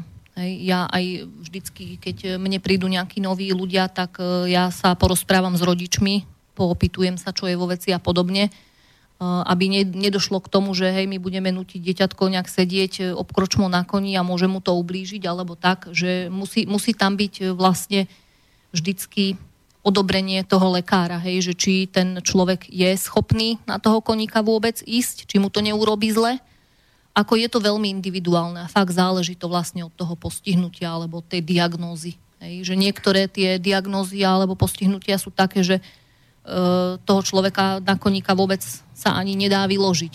Hej, alebo že ten, ten človek jednoducho buď bude mať panický strach z toho a ten mu bude robiť zle, že jednoducho niečo sa pod ním hýbe. Ako fakt naozaj je to tam veľmi individuálne a vždy tie prípady treba konzultovať aj s lekárom, hej, že z tej stránky vedieť, aby sa neublížilo tak keď je niekto vyložený, že uputaný na lôžko, že sa nevie ani len posadiť, tak, ale ty si spomínal, že napríklad to babetko, že, že ste položili, že ležalo. Áno, áno. Ako babetko sa dá, lebo babetko to sa dá lahnúť vlastne cez koníka krížom, alebo ho dať tak, že má hlavu medzi rytnými polovičkami koníka, hej, ale s tým, že vlastne niekto chodí vedľa koníka, drží ho, robia sa nejaké kroky, pohyby, nedáva sa sedieť obkročmu, hej, lebo ako som spomínala, do toho jedného roka ešte tie detičky nemajú tak vyvinuté tie klbiky a uh, tie vlastne úpony na to, aby na takom veľkom zvierati obkročmu nemuselo by im to dobre uh, urobiť. Takže také maličké detičky je lepšie polohovať iným štýlom a vlastne dávať ich rôzne ležiace polohy, nie sadnúť. A už tie staršie detičky, ktoré už vedia, dajme tomu aj sedieť, alebo tak, tak tie už sa potom dajú cvičiť aj v sede. Ale keby bolo staršie dieťa alebo dospelý, ktorý teda m, naozaj, že nie je schopný sa ani posadiť, že je proste len ležiaci, tak aj s takými by sa dalo? Dospelého takého som nemala, mala som také dieťatko a tam sme to riešili potom tak, že chodila jeho staršia sestra, tá sedela na koni, mala dieťatko hm. pred sebou posadené a vlastne držala ho. A odstupom času sme to riešili potom tak, že sme už dávali to dieťatko chytiť sa na madla, hej, aby vlastne používalo vlastnú chrbticu, hej, tie vlastné svaly. A tá sestra si potom sadala ďalej a ďalej a už ho len sem tam prichytávala, hej, kým sa mu vlastne budovali tie svaly. A po nejakom čase vlastne tá sestra už stadial úplne odbudla a dieťatko už sedelo potom samé. Takže dá sa to riešiť aj s takýmto pomocníkom, hej, alebo potom e, mávali sme s ním také cvičenia, že tú sestru sme posadili koníkovi vlastne pred madlá skoro na krk a vlastne ona cúvala a popri tom pohybe vlastne e, cvičila to dieťatko, hej, že držala ho v tej polohe sedu, dávala ho lahnúť, polohovala si ho, takže takéto sme tiež skúšali a išlo to. A ako často by sa to malo absolvovať, to je tiež individuálne? Alebo je nejaké, sú, sú tam nejaké hranice? No, hranice, neviem. Pokiaľ, pokiaľ je potrebné to robiť nejako intenzívnejšie, tak e, je tam dobre aspoň dvakrát do toho týždňa. Hej. Väčšinou také prípady mám, že mi chodievajú tak raz do týždňa, alebo niektoré sú aj tak, že raz za dva týždne, ale aspoň tak raz do toho týždňa, aby tam bola nejaká tá pravidelnosť, e, by to bolo dobré. To fakt potom už naozaj tiež záleží od e, tej diagnózy a od tej potreby toho klienta, že o akú diagnózu sa jedná tak. Takže je to tiež také individuálne. Ale aspoň raz do toho týždňa vlastne by to malo byť toto je teraz taká, taká možno špekulácia, čo poviem, ale eh, tak ma napadlo, keďže mi napadlo, no, keďže viem teda, že eh, veľa tých alternatívnych liečebných metód mm, je postavených na tom, že eh, celkovo zdravie človeka je, je previazané s psychikou. A že keď sa človek vlastne vnútorne vyrovná alebo dostane do harmonie, treba som tu mal homeopata a ten hovorí, že v podstate celá homeopatia nie je založená na tom, že, že, že existuje homeopatikum, ja neviem, na plúcne e, problémy, na také problémy, na také problémy, ale že homeopatikum na konkrétneho človeka, na to, aký je on typ a, a vlastne účel nie je ako že, že, že, že ja ti dám takéto homeopatikum a ty, sa, a ty e, e, pre, pretože ty máš, ja neviem, dýchacie problémy, ale pretože ty si takýto typ, tak ti dám homeopatikum, ktorý ťa dostane do rovnováhy. A keď budeš v rovnováhe, tak ťa vlastne, tak vlastne tie zdravotné problémy sa minimálne zmiernia. Uh, či sa dá teda povedať, alebo ja neviem, či máš takú skúsenosť, alebo či si počul, alebo čítal o takých prípadoch, že povedzme aj, lebo stále sa to povieme o istej skupine diagnóz, ako treba ste pohybové, alebo ten autizmus a takto, že tým, že človek jazdil na koni, tak mu to vlastne pomohlo dostať sa do rovnováhy, e, do nejakej psychickej pohody a treba mu to pomohlo aj pri nejakých úplne iných zdravotných problémoch.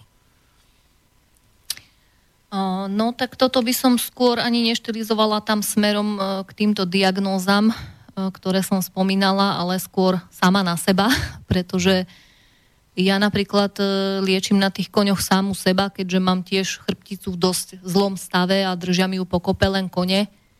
A e, čo sa týka môjho zdravia, ja keď som zostala bez koní, že som robila inú prácu a bola som naozaj, že som sa ku koňom ani nedostala, nedopadlo to dobre. že tiež som si prešla veľmi veľa zdravotnými problémami a v podstate tie kone, teraz som s nimi naspäť a tie kone ma liečia zase ma dostávajú do tej mojej rovnováhy. Takže áno, môžem to potvrdiť. Neviem to povedať tuto na týchto spomínaných ostatných diagnozách, ale sama na sebe áno. Vie ten kvon dostať toho človeka hej naspäť do, do tej e, rovnováhy. A tak možno v tvojom prípade je to o tom, že kone sú tvoj život, že ty Áno, áno. ako... Hej. Keď si s nimi, tak vlastne akoby je e, naplnená nejaká, nejak tvoja duša doslova. Hej, hej, je to Že tak. to je- Je to tak, ako bez nich som úplne ako bez nohy, alebo tak. Takže je to tak, no.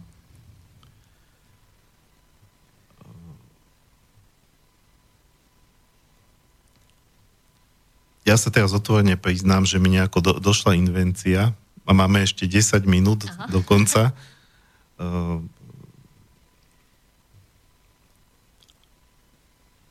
Nie, nejaká Možno by bolo- nie, otázočku nemáme, ale um,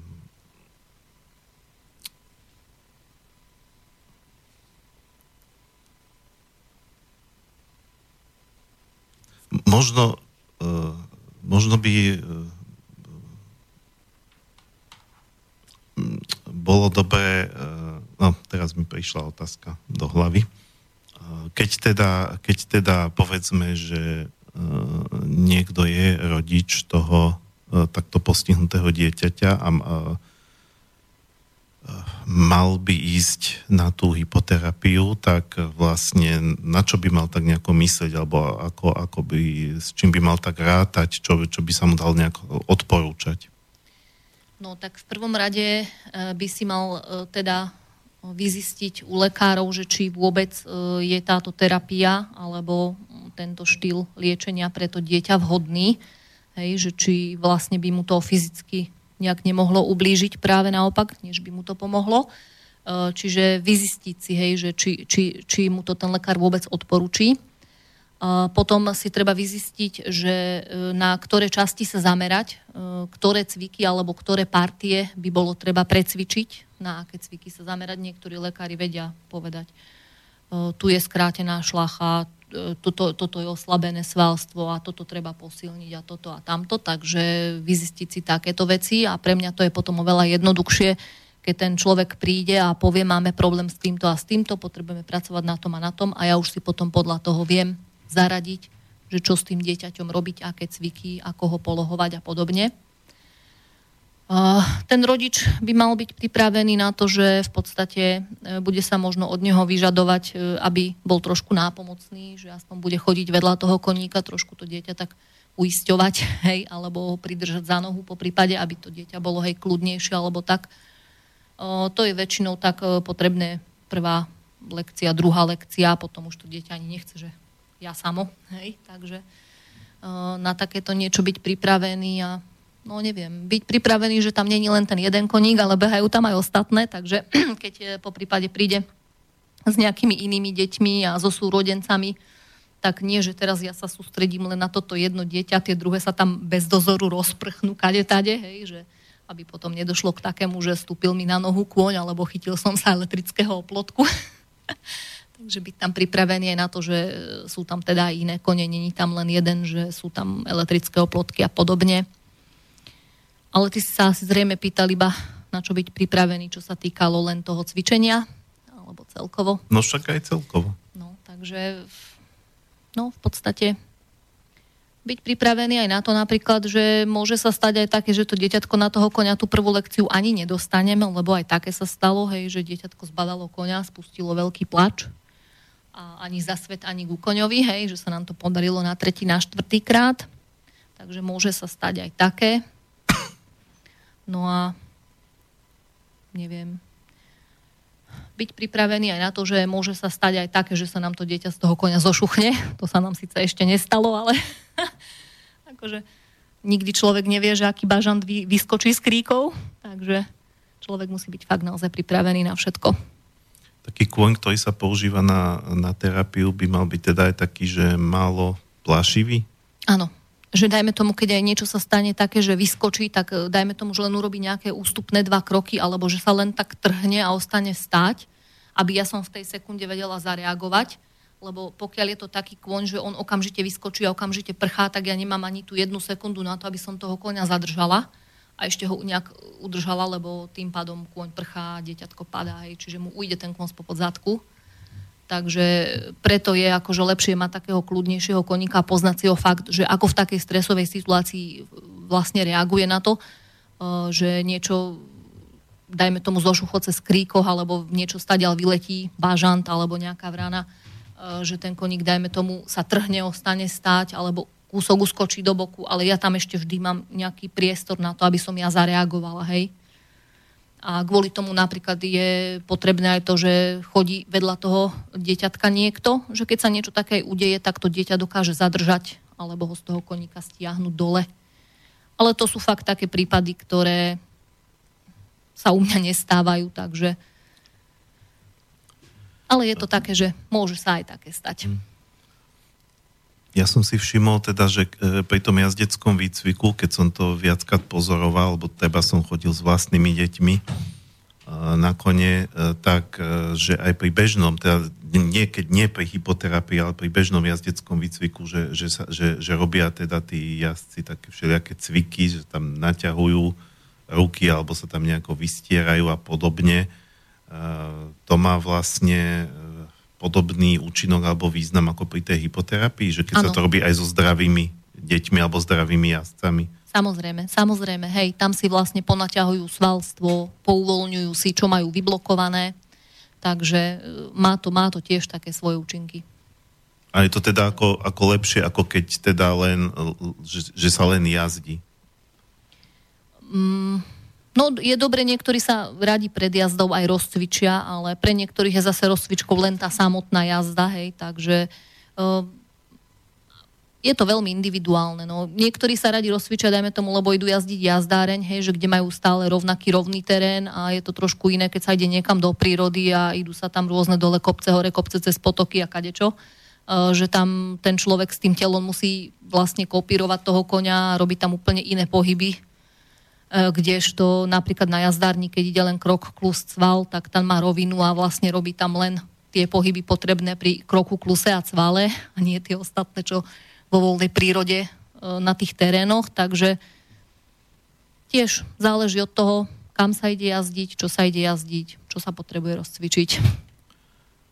Keď si spomínala toho Astona, teda ako konia, na ktorého si mala istým spôsobom šťastie, aj keď ja viem, že náhody neexistujú, takže možno si si ho nejak pritiahla do života a teda, že on mm, a že teda je to aj pre tých, tie koníky náročné, čiže as, as, asi nebude toto robiť väčšine, alebo ty to s ním nebudeš robiť väčšine, že možno ešte pár rokov, alebo neviem koľko sa to bude dať. E, ty si nad tým rozmýšľala, že keď už s ním sa nebude dať, že či, či zháňať nejakého ďalšieho, alebo že by to znamenalo, že už by si s týmto skončila?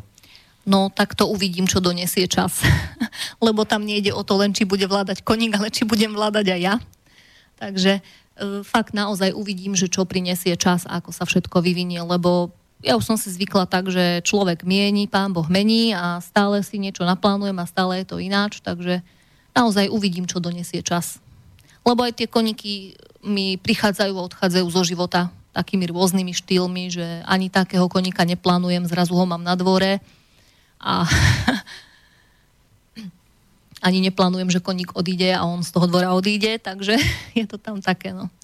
Uvidím fakt naozaj, čo donesie čas, ako sa všetko vyvinie. Napokon ty si e, mi spomínala, že um, možno budeš musieť tú farmu aj zavrieť? Zavrieť úplne by som ju nechcela, ale rozmýšľam veľmi do budúcnosti, mám také trošku zajačie úmysly, že ako mi budú moje tieto koníky ďalej starnúť a odchádzať, tak si nechám pre seba na jazdenie jedného koníka a budem potom robiť už len ustajňovanie cudzích koní do určitého množstva. Ale hovorím, uvidím, ako sa vyvinie situácia a čo ukáže čas. No, ja tiež môžem povedať, že ja to mám tak podobne um, s, tým, s tými mojimi šamanskými aktivitami, ale tak to už je, keď, keď ťaháte takéto duchovné sféry za nohy, tak že sa vám veci začnú diať aj proti vašim plánom a bolo úplne mimo môj plán, že som vlastne teba spoznal a že, že tie kurzy svoje robím teda momentálne tak, že raz za rok. Možno, že časom častejšie uvidím, alebo keď, keď tak mi zase niekde z hora pošlu nejaký iný priestor, nejaké iné miesto, možno sa spoznám zase s nejakým ďalším človekom, ale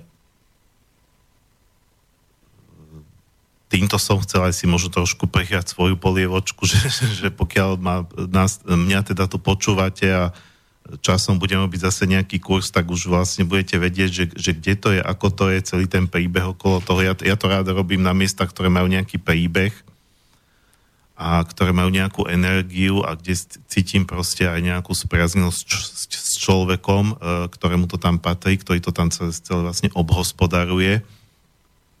Takže E, istým spôsobom, e, to, a toto mi hovorili aj viacerí teda e, účastníci tých kurzov na tej tvojej farme, že, že cítili tam jednak úžasné energie a že cítili, že tie kone ako keby sa toho kurzu zúčastňovali nepriamo samozrejme, oni sú tam vždy za ohradou, uh, takže tam je, je, to, je to zaujímavé, že oni ešte aj takto vedia pomôcť. Áno, moje miesto je veľmi hlboká, silná energia a tie kone sú tam tiež späté s tou energiou. Tiež si tam z toho, by som povedala, čerpajú. Z toho potom vyplýva ten ich kľud a tá ich ochota spolupracovať. Sú tam tie kone stále navoľno pustené, že oni si v podstate do idú, kedy chcú, do výbehu, kedy chcú, takže majú tam úplnú voľnosť a keď dá človek koňu voľnosť, ten kôň pre ňoho urobí čokoľvek. Ako ten kľud, tá sloboda, to je to, čo kôň potrebuje, cítiť pod nohami zem a mať nad hlavou nebo. A ja sa im to snažím do najväčšej miery poskytnúť. Mm-hmm. Jasne, a ten pocit slobody potom získavajú ľudia, keď na tých koňoch jazdia alebo sú s nimi nejako v styku. Čas sa nám naplnil, takže ja už len veľmi krátko. E, posledná skladba a možno tiež nenáhodou, že, že už sme prešli trošku do tej mystiky, je o jednorožcoch, však tiež len kone, keď teda z rohmi, od e, katalánskej skupiny Narsilion, mojej obľúbenej, e, The Dream of the Unicorns, alebo Sen o jednorožcoch sa to volá. Takže tu si pustíme na záver a ja sa s vami lučím tým pádom, milí poslucháči. O týždeň sa počujeme opäť. Lučím sa aj s tebou, Gabika. Ďakujem, že si prijala pozvanie do relácie. Tiež sa lúčim so všetkými poslucháčmi Slobodného vysielača. Dúfam, že ste to tu so mnou trošku vydržali. A lúči sa s vami aj Martin Bavolár. Krásny piatok a ešte krajší víkend prajem.